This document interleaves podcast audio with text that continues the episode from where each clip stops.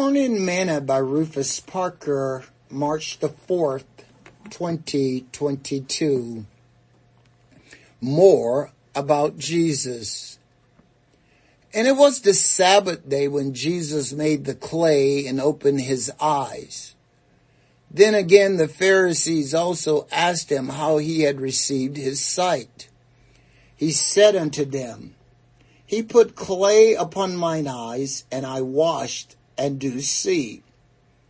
Therefore said some of the Pharisees, This man is not of God, because he keepeth not the Sabbath day. Others said, How can a man that is a sinner do such miracles? And there was a division among them. They say unto the blind man again, What sayest thou of him, that he hath opened thine eyes? He said, He is a prophet. But the Jews did not believe concerning him that he had been born blind and received his sight until they called the parents of him that had received his sight and they asked him, saying, Is this your son, whom you say was born blind? How then doth he now see? The parents answered them and said, We know that this is our son, and that he was born blind. But by what means he now seeth, we know not. Or who have opened his eyes, we know not. He is of age. Ask him. He shall speak for himself. These words spake his parents because they feared the Jews, for the Jews had agreed already that if any man did confess that he was Christ, he should be put out of the synagogue. Therefore said his parents, he is of age, asked him.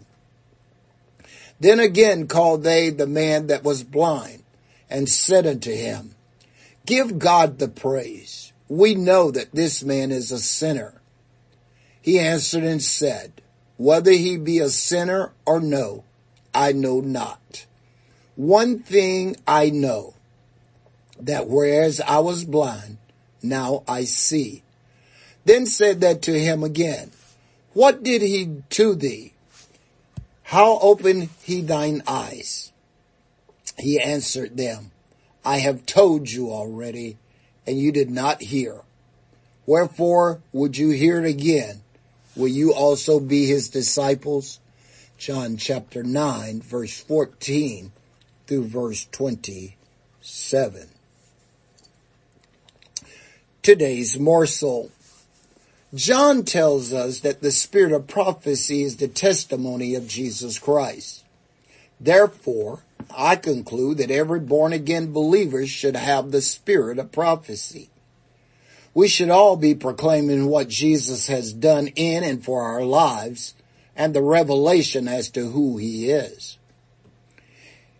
We should not be ashamed to proclaim the gospel, the death, the burial, and the resurrection of Jesus Christ.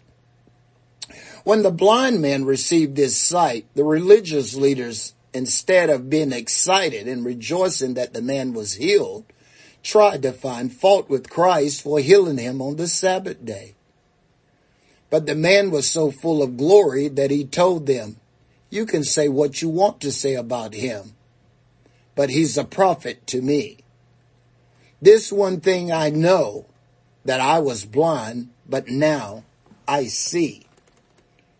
What a testimony of faith. I too, like this man, was once blind, but now I too see.